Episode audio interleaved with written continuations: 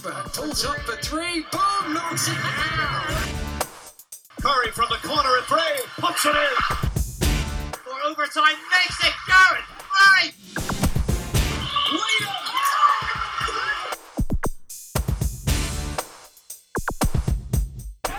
A warm welcome from me, Mark Woods, to the latest edition of the MVP cast brought to you in association with Total Environmental Compliance. Check out their consultancy services for a whole range of environmental issues at tecompliance.co.uk. Now, our guest on this edition, well, he's one of my favourite players of the last 20 years. He jumped out of the gym everywhere from Brighton to Glasgow for England and in many parts overseas. But in recent months, his life has been turned, well, upside down. A whole new contest in his hands, a whole new shot to take. But I'm delighted he's he's able to come on and talk about it with us. Mike Martin, welcome to the MVP cast. Thank you very much for having me. Thank you. I mean, where do we start? Um, June, you you know, life is plodding along, you know, as as things do, um, Mm. and then you find out that you've got. Well, you can explain exactly what it is, but it, it's a grade three brain tumor. That's how, right. how, how do you find out? What's what? What were the warning signs, and what led to the to the diagnosis? Um, to be honest, I guess I guess um, things things started for me back in February of um, this year, where um, I, I underwent um, spinal surgery um, because I've been suffering a really bad back pain for a very long time, for a number of years, and the option to have surgery was always there. Um, but I knew, and I had found out that it would sideline me for quite a while. And obviously, for me, basketball was everything, and there was no way in hell I was gonna jeopardize my playing career because of you know a bit of pain. Um, so I managed to last. 12, I managed to go go 12 years without you know having to have surgical intervention. Um, so basically, in February of this year, I underwent surgery where they performed a, a spinal fusion with a decompression. So initially, it was you know recovery after that, and my mindset was you know I need to I need to recover and get back into you know some sort of shape. So that was my that was my uh, my everyday. You know, wake up, do a bit of exercise, get stronger, and so on. Um, and then obviously Corona disrupted everybody's lives. So you know we were we were um, distance social distancing and whatnot. And because I'm I'm I'm a personal trainer now by by trade, because obviously I retired from playing basketball, um, I started to do a little bit of work with clients outdoors, um, and just started to experience these headaches that came out from nowhere. Um, so you know, as you do, you have a headache. First thing you think, oh, I'll just pop a pill, get rid of it. And I was doing that quite regularly. I, I reckon literally near every day. Um, and then there were some other other signs I was showing of not being myself in the sense that I was forgetting things. Um, I'm quite particular with you know where things are placed and stuff like that. So my fiance highlighted the fact that Mike, you're beginning to forget a lot of stuff, and I was like, oh, what are you talking about? No, no I'm not, not at all. Um, completely oblivious to it, but obviously she sees me from a different angle. Um, so we went out shopping one afternoon, walking around the aisles in Sainsbury's, and I experienced the foot drops. I literally couldn't lift my right leg, and then obviously you know your heart stops, alarm bells going off. So we're just thinking, what the hell has caused this? And because I, I'm also a massage therapist, I, I, I thought that possibly it could well, it could have to do with either a trapped nerve or I did a little bit too much exercise. Um, so my my oldest son, his mother is now a, a qualified chiropractor. I gave her a shout and asked could I come and have receive some treatment. Uh, made my way over there on the Tuesday, the, the Tuesday I believe, the Monday or the Tuesday. And after I explained my symptoms to her, she then turned around and said, Mike, I can't even touch you from a professional standpoint. I'm not even allowed to touch you. You need to go to the hospital. So once again, you know, heart in your throat, you're thinking, why am I being, why is she, she's suggesting the hospital? When in my head, I'm thinking it's more of a hands on situation. Just get your hands on me, massage me, and, and get rid of this this trapped nerve if that's what it is. Um, so myself and my fiance went to Charing Cross Hospital on Tuesday, the 9th of June, where the um, the person that was on duty listened to my story and he straight away said, "Do you know what? We need to keep you in because we need to perform a CT scan because from your symptoms that blatantly just highlights the fact that it's something it's something neuro rather than anything to do with a trapped nerve." So I stayed in overnight. had a had the um, scan done the following day. Um, waited a couple of hours, and they came and broke the news to myself and my fiance that there was a mass over my my my frontal lobe, and they don't know what it is just yet. But obviously, for them, they need to investigate to find out what it is. Um, their plan was to perform a biopsy on the on the Friday of that week, which is the twelfth, I believe, something like that.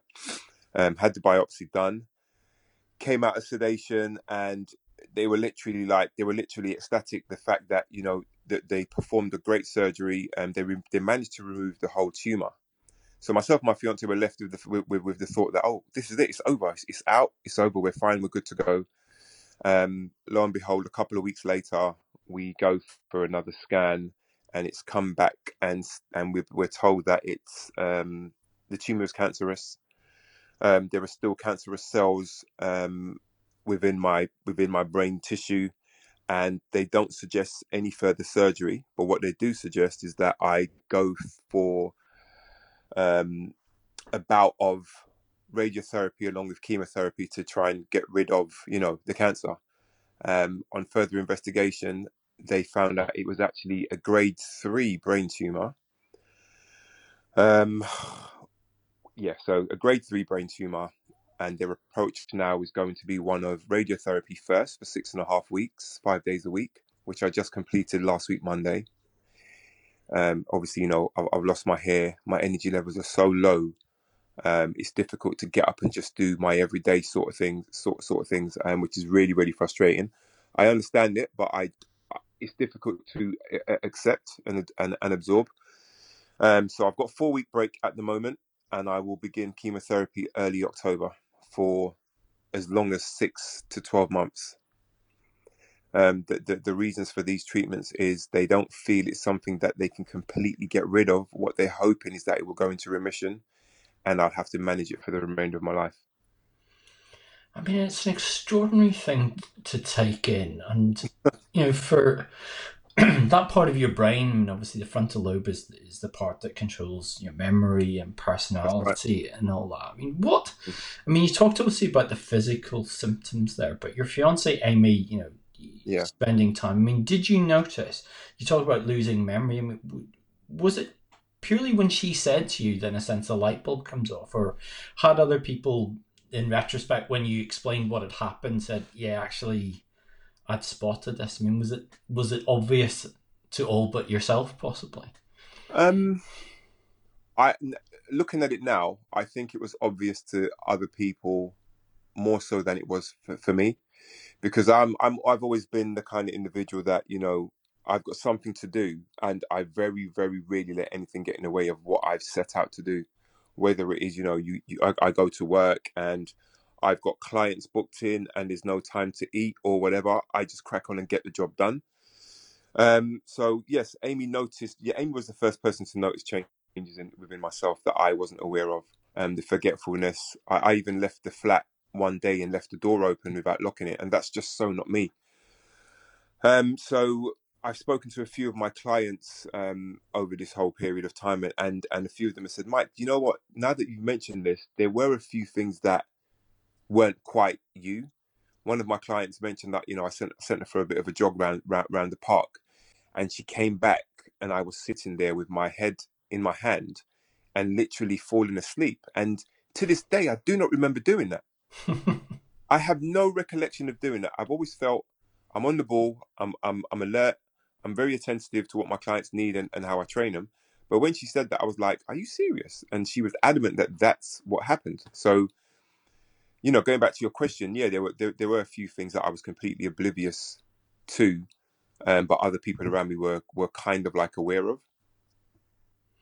I mean, surgery. I've seen the photos. Obviously, you've got the scar across the, the forehead, and you know, there's there's always that physical recovery from surgery. But for someone who was a walking, talking Energizer bunny for such a long period of time, and including in your in your in your sort of second career, has mm. has that been tough to deal with? The fact that you you're basically exhausted, I guess, in a lot of the time.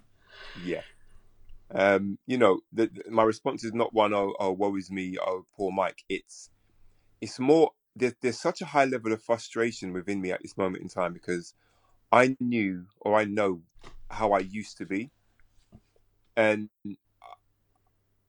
I, I I'd wake up and get the job done, and nothing would get in my way. Tiredness, you know, hunger, whatever the case may be, there was nothing that would physically stop me from doing or, or performing my day to day activities. And now, regardless of how well I feel I sleep, I wake up and it's literally a case of once my feet hit the floor, it's it's a 50-50. Am I are my legs going to be okay this morning or am I going to have the shakes? And and it's it's that some days I wake up, feet hit the floor, great, no shakes, it's going to be a positive day. And then there are days where I feel like I've slept well, I've recovered, I've eaten well the day the day before, wake up feeling I'm going to have another good day and the legs just start to shake and I'm like damn why why today why can this thing just not go you know why why am i feeling like this it's enough of a it's it's enough to mess with your mind not knowing what's going on behind the scenes you know because obviously you know you can't see what's going on in your head. But it's it's another thing to look at yourself in a mirror and not recognize the individual that's looking back at you. Obviously i've lost weight and i've mentioned the hair loss as well already. But the battle is really within myself um you know am i going to be able to be the the, the that the person I was before this stuff happened. Um, it, it's it's just a number of different feelings, thoughts, and emotions that are co- constantly running through my head. But physically, my body just wants to get back to normal. So there's just so much conflict right now, you know, on a day to day basis, and you know, ha- having having having Amy with me, you know, um, throughout this whole period of time helps so much.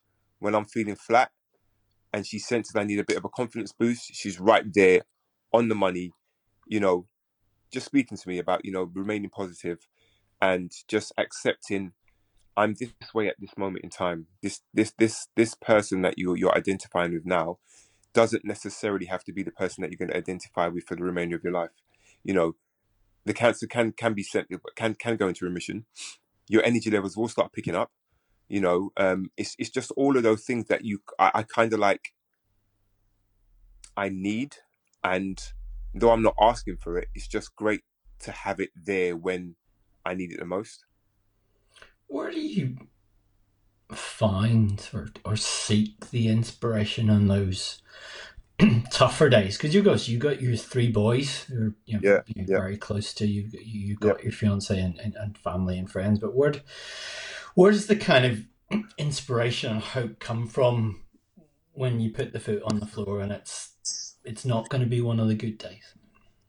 Um, you know, the the the, the, the variety of choice words I could use, but but I'm not. Um, it's it's it's that you know, life is life is about progression. You know, you, you don't you don't want to replicate the stuff you did in the past. You want to move on. You want to you want to um, improve on anything that you're doing from from you know one day to the next.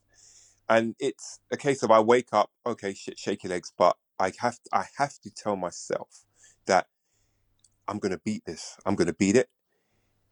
It's ne- it's it's no match for, you know, cancer's no match for me. And it's you know I've used I've used the the the the the, the F word a lot um over this period, and that you know it's not gonna beat me. It, it- I'm not gonna allow it to be beat to beat me. So um one of the or a few of the things I'm doing is I've been on a keto diet, which is has been said to really help with certain types of cancers, especially um, brain tumors and brain cancer. So I've been on a keto diet for I'd like to say close to ten weeks now. and explain Uh, what what's what's keto diet? Is it lots of Okay, greens so- or what, how's it, what's it involve?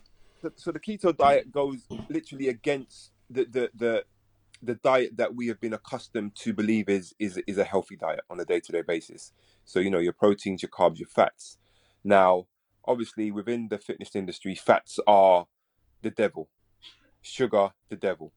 With regards to the keto diet, because of the type of cancer I have, sugar is completely out.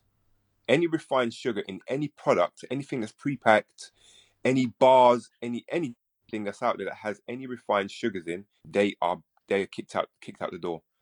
I've now had to flip the ratio of my fats as the main content of my nutrition, with protein coming in next, and then you have your carbohydrates. And I'm only allowed 12 grams of carbohydrates per day, and they have to come from leafy green vegetables. So that that's the difficulty. And what that diet does, it sends your body into a state of ketosis where you're actually now forcing your cells to generate energy from the amount of fat within your body. Whereas carbohydrates, instant source of fuel, your body naturally gravitates to carbohydrates as a source of fuel. So you go through a period of conversion where your body is slowly changing the way it functions and uses the high fat levels within your body as your source of energy in order for you to do what you need to do on a day to day basis. Does it help in having been an athlete for, for the best part of three decades almost now? I mean, does it help Yeah. to have that discipline where you're kind of used to putting yourself through this slightly weird and unhuman regime of, of looking after yourself in a particular way, even if that way has Yeah. changed?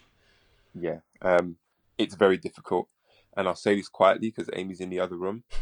My my my, my discipline, it, my my discipline, it, it wavers from time to time. There are days when I'm I'm I'm as quiet as a mouse, and I'm just like, yeah, okay, cool, yeah, I'll eat that, yeah, I'll eat that. Of late, it's been I've I've been battling with the the the knowledge that it's good for me, but I'm not enjoying any part of my nutrition program. There's not one part of it I enjoy. I understand that I have to eat this way in order to try and save my life. But there's, you know, I, I speak to my nutritionist on a regular basis, and he says, Mike, you've got to also take into account your body has been programmed to do this job this way for 46 years. You're trying to change everything your body is used to in a space of a short amount of time you've got to pat yourself on the back because obviously I've I've dived in with both feet and I've tried and we've tried our utmost best to to be regimented and disciplined to follow this this this form of of, of, of eating. Um with it, good days, bad days. Discipline, yes, to a certain extent. Um Amy's Amy's way more disciplined with the nutrition than I am, and to be honest with you, if she wasn't that way, God knows what I'd be eating now because you just you just have those cravings and you you you you you, say you know you say the f bomb and you're like what the hell what's one meal gonna gonna gonna change? I don't know what one meal will change but i know within myself that i'm not helping myself by doing that. So it's such a difficult process to go through when i've i've just gotten accustomed to job needs to be done get it done and that's it with this, there's so much more thinking that goes into it. You know, avocado was a, a, a, a was a food that I just couldn't stomach for the life of me. As a kid growing up, my mum would always sing its praises, and I'd literally bolt from the kitchen table whenever she put it on. you know, and now I'm Amy's preparing these meals for me, and avocado is on the plate, and as an adult, I still want to bolt from the table, but I can't. I have to somehow manage to just get it down me. You You've, know, just, you've just become a hipster. That's like that's everyone else. You're joining the Avo revolution. I don't know about that, but okay. I mean, you, you, you mentioned your mum, and I, I Maria, and I, I, I went back. and I was reading an interview ahead of this that, that you and I did twelve years ago for for the old Fade Away magazine, and you talked Yeah. then about very candidly about your struggles after her death because she was such a role model for you in, in everything that you'd done up to then. And there, there Yeah. was there was a thing you said to me, and in terms because you had ups and downs after that, and basketball had Yeah. been your life, and then suddenly you were like questioning motivation and and, and Mm-hmm. everything. And you said that you, the the big thing that got you out of that, quote unquote, here would would mum want me to do this half heartedly? Yeah, for sure. that that was quite a prolonged process for you, but it, it seems to an extent there, there's a lot of I guess learnings you could say from what you went through at that period of time that are quite useful right now. Yeah, definitely, without a shadow of a doubt. Um, you know, loss lo- loss hits us hits us and affects us very differently. Um, I guess I didn't really realize how how close I was with my mum. I really didn't appreciate at the time my mum. Because you know as as a as a you know a young a young guy growing up once you get that little sense of freedom you're you're out there you know you're out on the streets you're you're hanging out with friends you're coming home late you're trying you're trying to pave your own way in society. And i think by by going through that i i detached myself from my mum a bit. Um but having lost her and in such a quick way you don't get to say everything that you want you wanted to say. You think, oh, I can tell her tomorrow. Oh, I'll tell her the day after. Once somebody's gone, they're gone. You can't. No matter what you do, you can't call them. You can't go visit them. You can't hear their voice. You can't. You know. You can't um, benefit from their, their, their words of wisdom. You're, you're literally, and I felt I was literally on my own, having to process all of that, and to try and figure out what what what what do I do now? You know, what do I do now? When I used to feel low, I'm on the phone, mum, X, Y, Z's happened. What should I do? And I was one of those kids that if my mum said, you know, you go jump off the cliff, I'd go and do it because that's my mum.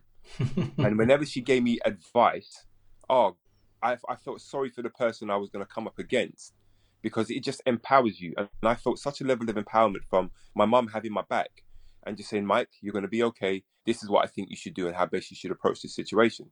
So when all of those those those things, you know, those those security blankets that you you um you, you create or you have growing up are taken away from you and taken away from you in such a quick, aggressive way, you find yourself just floating and not really having any sort of direction.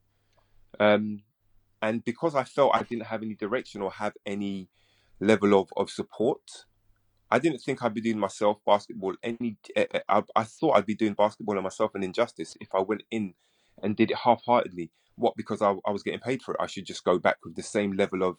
No, it was more than that. It was more than that. And the crazy thing is, my mum never actually got to physically watch me play in the flesh. She saw me play on TV, um, Commonwealth Games, and that and that was literally it. You know, I never actually got to share the the thing that I had I was passionate about and had literally built up, you know, with, with or through basketball with her to the level I wanted to. I see kids now that you know they, they they come to the coaching session and their parents are with them, and I just look on in awe and just think how lucky you are to have your parent with you experiencing this thing of basketball. And basketball to me is just not just like a normal sport. It's it's more. It's more than that. I played football for a while at school, and I never ever got the same type of feeling. Um, I, I wasn't embraced by the sport as much as I was when I started playing basket basketball. Once I played basketball for the first time, it was it was curtains to everything else.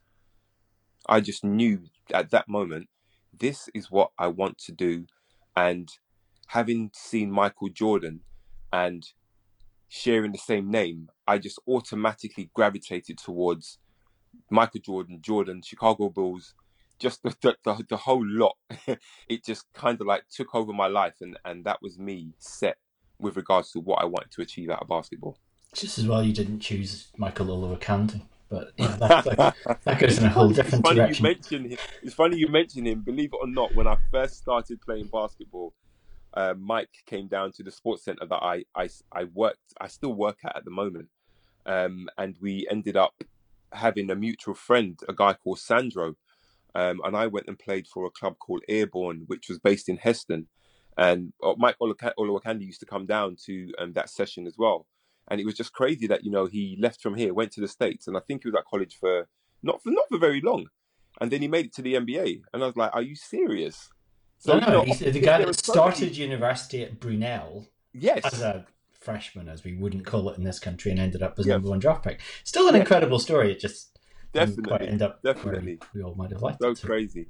It just it just goes just it just um goes to show that you know po- possibilities and opportunities are always within or are always around us. It's just those of us who want to jump on them and make the most of them.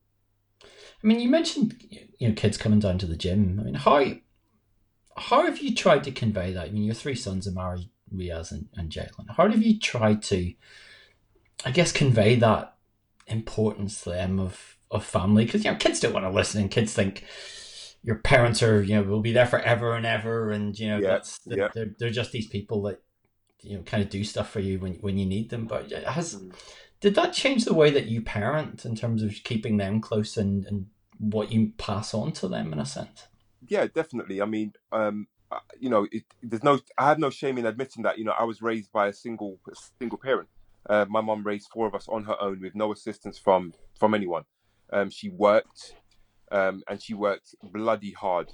You know, mum would be gone before we wake up in the morning for school, but she definitely would make sure she's back before we finish school. So we come home, mum would be home to greet us, find out how our day was, and obviously, you know, prepare food and sit down and unwind. Um, what I've experienced throughout my childhood is that um, yes, I do have a father. Was he present? No, he wasn't. Did he do enough? No, he didn't. So from that experience alone, I have always tried to ensure that my my boys know me. They are familiar with me. They are relaxed within my company. That they know that I love them to bits. And my son's twenty, and before I put the phone down, I still say to him, I love you. And he says the same thing back to me. The younger kids, I think it's really important that they establish a relationship with me because, you know, um, it's just important for their growth and their, and their development. Again, I always make sure that they know how much they mean to me and how much I love them. And I honestly feel that that's the least a father can do. I never experienced that. To this day, hand on my heart, I can say I've yet to experience the love that I think I deserve from a father. That's why I'm the way that I am with my kids. With regards to the disease, my eldest understands it to a certain extent. Um, he just he, he just you know wants to make sure that I'm okay. He asks me how my day's gone, what I got up to, have I been eating, am I resting, and so on. The younger kids, because they're so far detached from what goes on in society and stuff, they don't really get it. And I'm not in a position to really force that on them. I want them just to know that daddy's fine, you know, I'm a bit tired today, but I'm okay, and I'll see them soon. And that's that, that that's as much as I feel I can do at this moment in time. Until I beat this, that's as much as I can do. I just want them to have a level of balance during their childhood days or years rather. Um, and I think that, that that's my role, and it's important for me to fulfill that role. Um, so you know, if don't really want to sound morbid, if push does come to shove and I don't beat this disease, they know they were loved. They know that dad had, you know, an immense amount of love for them, and they they won't ever have to question that. Whereas for me, I've had to question that throughout my my, my, my entire bloody life. Um, it is what it is. You know, I'm a better. I, I feel I'm a better person for having experienced that. Um, and yeah, you know, I, I I swallowed the pill. There are still, you know, moments of envy when I see other fathers out there with their kids and they're able to feel the love and concern and support from their father. But I feel having to live through that experience myself, it's allowed me to give my boys more emotional support than anything else.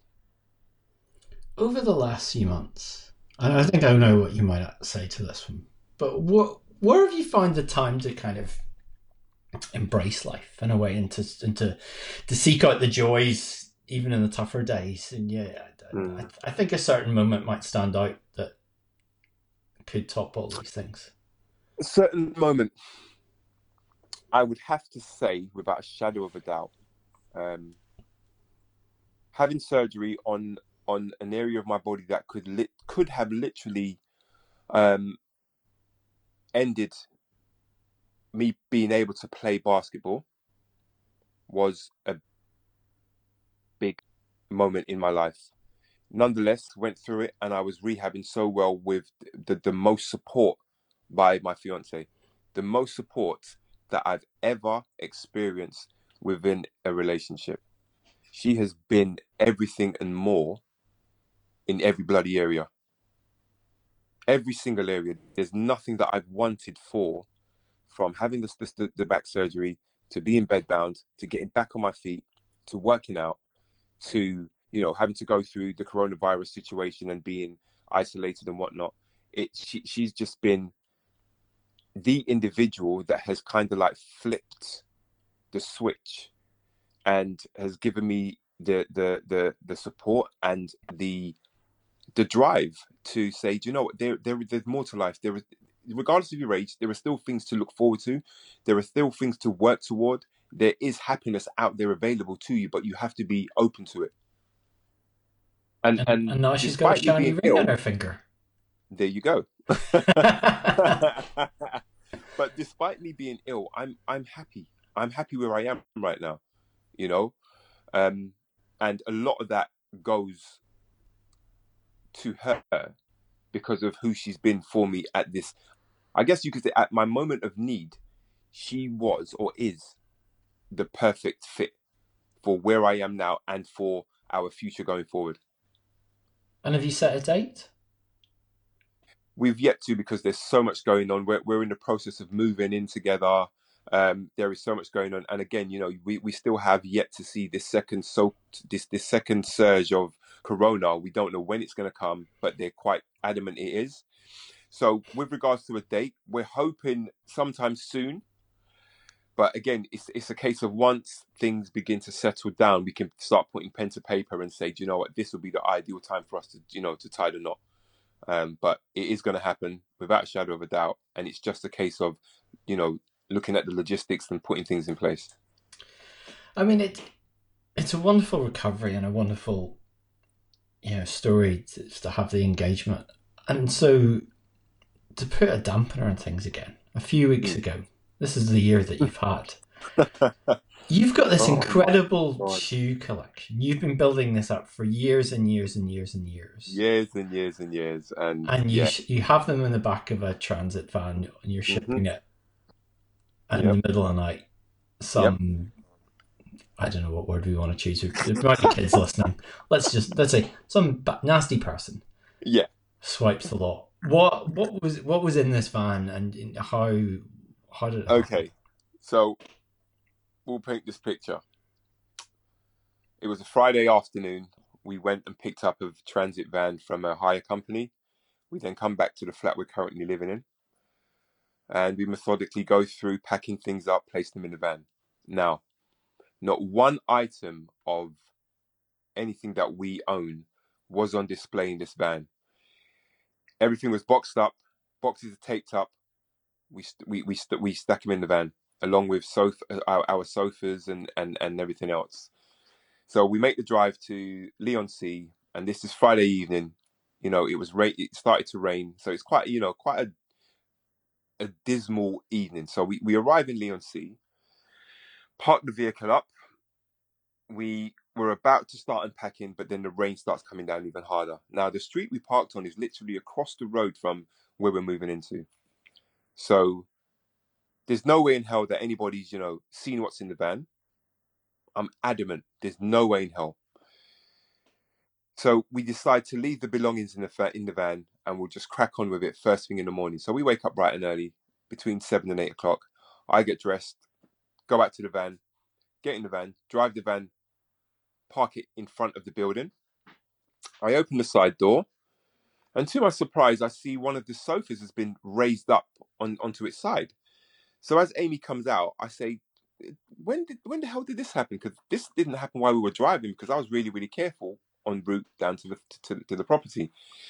Um, I then happened to just peer into the back of the van, and what was there initially was no longer there. So I go round to the back of the van, open both doors, and the first thing that comes out is, "Oh my god, all of my shoes are gone." And then Amy's like, "What? What?" She comes round to the back of the van. She's like, "No way, Mike! What the hell?" I I literally had to take a step away from the van and just through memory think, "What? What did I have in here?" And I remember I packed up all of my Jordans in style order into these boxes. So obviously, once I unpack them, I know what's in each box and where they're going to go. Um, a few other boxes were tossed around in the back of the van, and I then decide to just walk away from the van, and have a sit down. And it wasn't until Amy came and sat next to me, she was like, "It's all gone," and I was like, "Yeah, I know, babe. Everything's been taken." And this is no what fifty-two pairs. 52 pairs of retro Jordans that I've been collecting since, I think it's safe to say, from 1999. Easily. Easily from 1999. Some, including, a- a lot of including them, I mean, there was one very special pair within that as well. yeah, a lot of them have yet to be worn. Um, and, and with regards to a particular special pair, th- these weren't actually Jordans.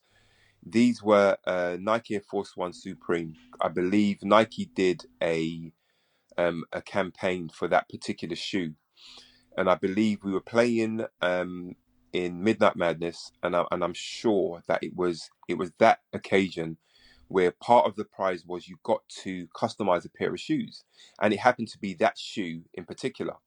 So obviously, because of my mum passing away previously, I thought it would be a really nice thing to do to just have a pair of shoes that would be, be, be used as memory of her.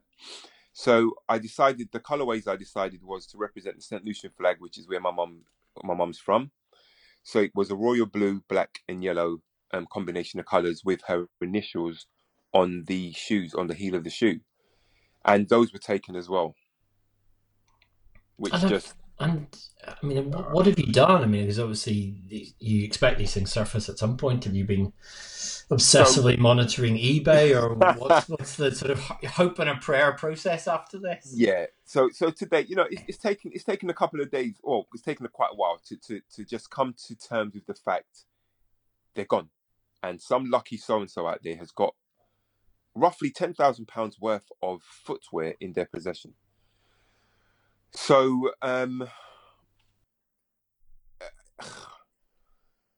I, I've I've lost my trail of thought just thinking about it again. What was the question again? Please remind me. Have you been checking eBay or Okay, yes. Or Yeah, so Amy has been really, really vigilant. She's been on um on on Facebook Marketplace. She's been on eBay, um, and obviously she's just constantly looking through possibilities of where they may be being sold or advertised.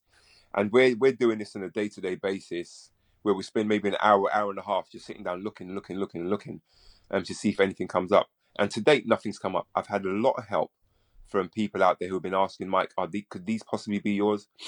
The annoying thing is, none of these shoes had anything particularly identifiable about them because they're retro. You know, Nike do a release, however many they release, they release, but once they're gone, they're literally gone. Now I know I'm not the only person who's a Jordan fan. There's a bunch of people out there who would be doing the same thing as I'm doing: is buying them, keeping them, maybe wear them every now and again, but ideally is to buy them, keep them, and and, and know that you have they're in your possession. So um, it's really difficult for me to even find whether or not anyone is selling my shoes at this current moment in time. Now, the thing that may give it away is if they decided to get rid of them together, they're all a UK size 12. Every single shoe, UK size 12. So if anybody's trying to offload, you know, a, a, a stock or, or of Jordan collection retro shoes, and every shoe's in a size 12, UK size 12, then that's a flag. Um, we reported it to the police, and you know, I I'm I'm aware that you know the police are very busy, but this situation is very specific and it does affect me personally. I would have expected a little bit more help support within with the situation. Um, they took down as much information as they possibly could. Within a space of two days, we got a phone call to explain that you know they've put the word out. They are going to be investigating, and they have no leads at the moment, so they have no choice but to close the case. If anything does come up, they will obviously contact myself or Amy and let us know what the deal is. Um, I've my a good friend of of of, of mine through Guildford Heat Basketball Club, um, Bridget Hayward has decided, along with um, a basketball friend of mine, an ex teammate, um, Julius Joseph, to put together a GoFundMe page just to try and help, you know, ease the the, the blow of what's been happening and what has just recently happened with the loss of or the theft of my my my shoes. So um, so many people, and I've just been overwhelmed with how many people actually give a damn, and it just makes you realize that there are good people out there. The people that broke into the van are not good people, but there are good people out there, and I'm just so appreciative that I've been able to use basketball as a vehicle to to, to, to be introduced to these people and, and have these people as, as friends and, and, and people that actually you know are concerned about my welfare. Um, does I it, does it touch? I mean, does it? I mean, it's over three thousand pounds. I mean, so far, and that's just so Yeah. far. I mean, it must. I mean, you say you appreciate that, but it must touch you immensely. It that, does, that- definitely. That, I so many people have reached out as a consequence of this. yeah, there, there were evenings where I, I well up, you know. Yeah, I know I'm, I'm six foot five and I, I was reasonably mus- muscly, but you know I do have a soft side. And there were evenings where I'm looking at what people are saying and, and what they're willing to donate to me, and I'm just thinking, well, I'm just I'm just Mike. I'm just do I don't deserve all of this attention, support, love, but nonetheless, people are going out of their way to show me that you know they're really sorry to hear what's happening, and they have and they and they have my back and they're supporting me, and that in itself is just them reaching out is enough. Let alone contributing money that in a, in in a time that we're we're experiencing now, where you know a lot of people are affected by work, um, are affected from COVID with earning an income, but yet these people are happy to open their wallets and their purses and donate whatever they can afford to to my cause, which is just you know again it's just overwhelming, and I I just feel blessed. I feel honored, and I just I, I honestly feel I'm in their debt. You know, um, and my, my my plan is to somehow make that up to them. I don't know how at this moment in time, but you know I would love to be able just to return the favor in some fashion, just to show them that how appreciative I am of them and their generosity.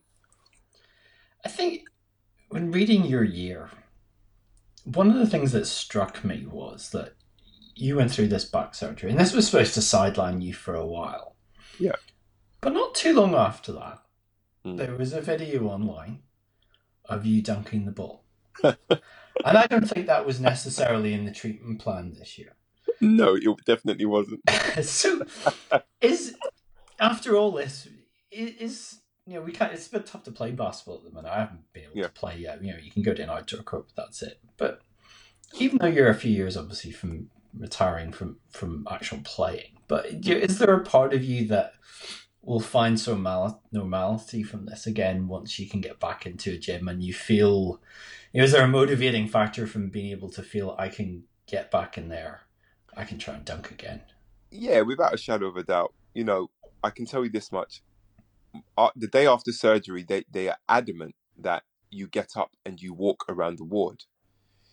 And I'll tell you, for love nor money, I couldn't push through my heels to stand up from that bed.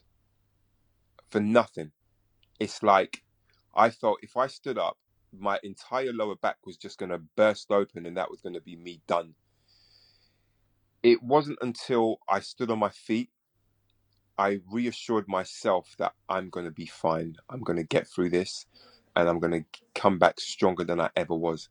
And I honestly feel that even having arthroscopies and I've had microfracture done in my knees the, the, the months prior to a Midnight Madness tournament.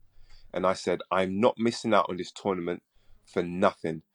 And I've always just had that shut up and get on with it attitude, especially when it's been something physical. I've always had the shut up and just get on with it. Your body's not going to fail you. You can do it. And that's what you're going to do. And that's always been my ethos and my bottom line on a lot of things that have to do with my physical ability. So, as far from, from having the surgery to coming home, to going out for walks with with, with, Amy and and and building my strength up to starting to lift weights and so on in the garden and everything else.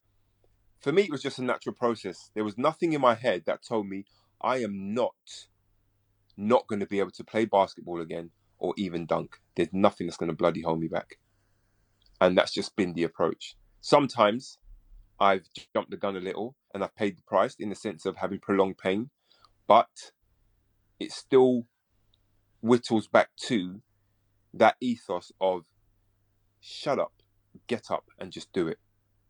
And that's what it's been. So we can fairly confidently expect you and Julius Joseph and probably Jay Williams and a few other that, that sort of gang to be in some Masters tournament Oh, before too you- long. You are not wrong. That is the goal because initially this year was the goal for Masters 2020, which was supposed to be taking place in Spain, and then obviously I had the surgery which sidelined me, and then coronavirus hit, and obviously that tournament got cancelled.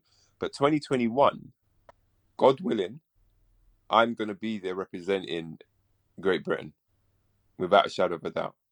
That is now, you know, after the move, the wedding um, arrangements, and basketball. That is my 2021 already sorted.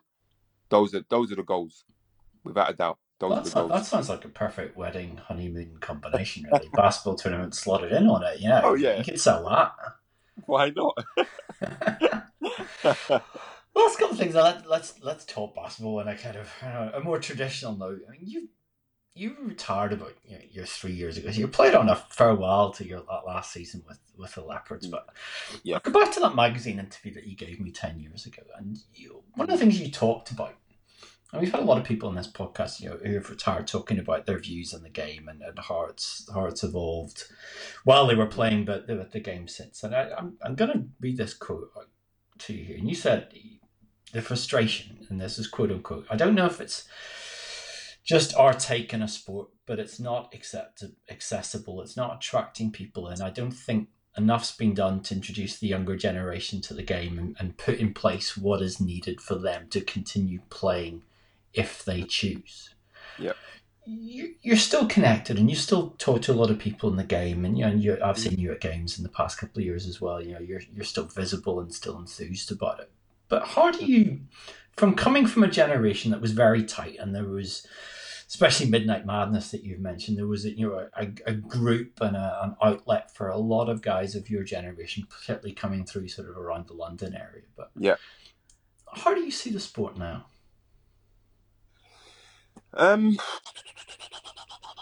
Okay, from a grassroots level, I think the sport has evolved a hell of a lot. Um, just seeing what you know the things that Narmo Shiri is doing with regards to the CBL within London. Um, there are various organisations within London that are doing a lot of work with regards to grassroots level of basketball. Um, Julius Joseph obviously is running the the, the FIBA three on three tournament, which is just huge now. Um, and again, there, there are there are there's a variety of organisations within and around London that are doing a lot for grassroots level, because ultimately, for me, sports is sport, and if you're engaging with so many young children, and if the sport is managed correctly, can you just just think of the opportunities you're providing for these kids? And for me, that's what it was. As a kid, I wasn't the brightest, but I found something within running around and jumping around and just, you know, being focused on doing something and giving it 110% allowed me to build my self confidence. It allowed me to fall in love with athletics because that's initially what I was really, really into and football at, at, at a young age. I just don't understand what the take is with regards to engagement of children and finding those diamonds in the rough and giving them the opportunity to pursue something that they love. So from that aspect, it's it's it's it's it's annoying because I've been running um, Brent Blazers Basketball Club since bloody 2007 for the year after I came up Commonwealth Games, and to date we are still struggling to even get funding from local businesses, from local um, or authority. Th- there's just nothing. So we're having to manage it as best as we can. And I have I have another three coaches who come in and help out for for, for literally free. And they're taking up their Saturdays and their Sundays sometimes to, to ferry these kids in and around London to go and play basketball and compete and for them to engage with other players, other programs, and to see what opportunities are available to them. So for me, that in itself should be a priority. We, we battle with childhood obesity, we battle with mental health issues with young kids, we battle with bullying. Why not try and put these kids in, in, in arenas that will allow them to, you know, just to feel accepted and be themselves and to and to excel. If it's something that they love, give that opportunity to excel within that within that area. As far as the game for on a professional basis, um, it's the same old situation. Basketball is very very territorial. You know, um, clubs don't want to let go of players because you know, oh, they're they're they're my best player, and I'm not allowing them to to, to leave, or you can't poach him and all the rest of it. The, the the bottom the bottom line or the bigger picture should be does this program offer this child a better opportunity than my program does? If it does you let them go. You push them in that direction. Within london i know and i know this is is is, is within london and particular to london there is so much territorial um what's the word i'm looking for? There's just so much so much emphasis on on territory that basketball should be a, a, a, more of an open playing field. I feel, especially for the kids that are up and coming. And again, with the professional scene, it's it's it's always been financial. Um, you know, you, you you heard stories back in the day of you know the owner of London Towers and you know Brighton Bears and all of this stuff about money that's gone missing and then the club folds and stuff like that. And I think that people are in it to make a quick buck. I think it's something that you need to invest in over a longer period of time to establish the club, establish its roots within the community. So you're gonna have that constant, you know, level of of of, of up and coming stars filtered through. There's such a a cutoff between basketball within the UK and other sports. We already know football, you know, it's a world sport just as basketball is, but in the UK, it's prioritized as the sport. Um, and I'm not knocking these sports because they've done a great job to get themselves in that position.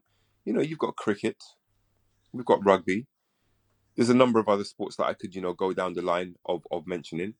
But I just feel that there is something that's not quite right within the basketball um, fam- family that is affecting the sport on every level possible.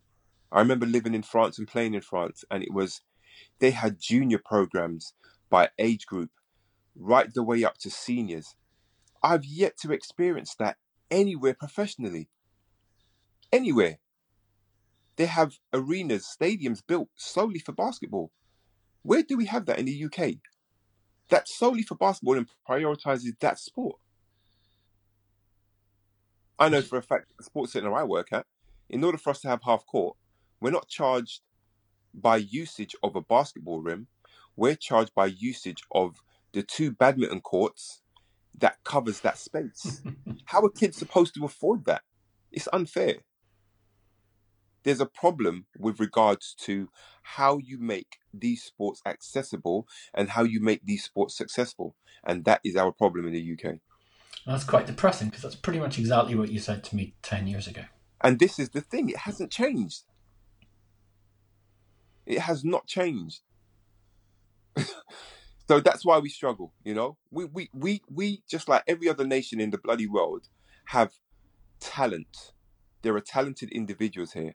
But you know what's happening is that these talented individuals are not being given an opportunity to have access to these sports that could just create a completely different outlook on life and what they can possibly achieve. But it's not it's not highlighted as, as such.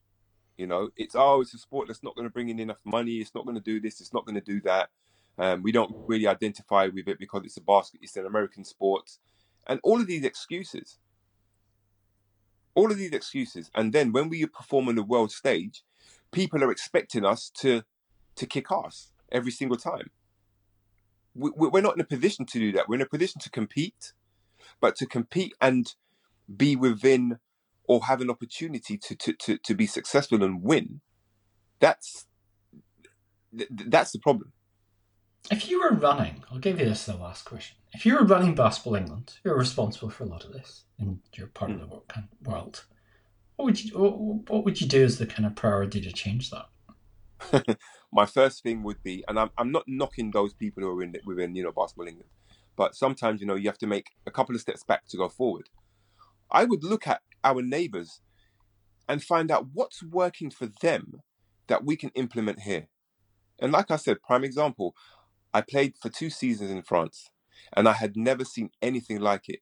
To the extent that even jerseys of both clubs I played for, so Nanterre and Saint Etienne, they had merchandise that ranged from little kids, toddlers, right the way up to adults. the same approach that football clubs do here. That allowed you to generate a source of revenue, which hopefully in time would allow you to, you know, possibly build the franchise to become even bigger and better and allow you that safety blanket so that you can start venturing out and doing things that other clubs are not able to do, where others within the UK may be able to follow your model and raise the level of the sport.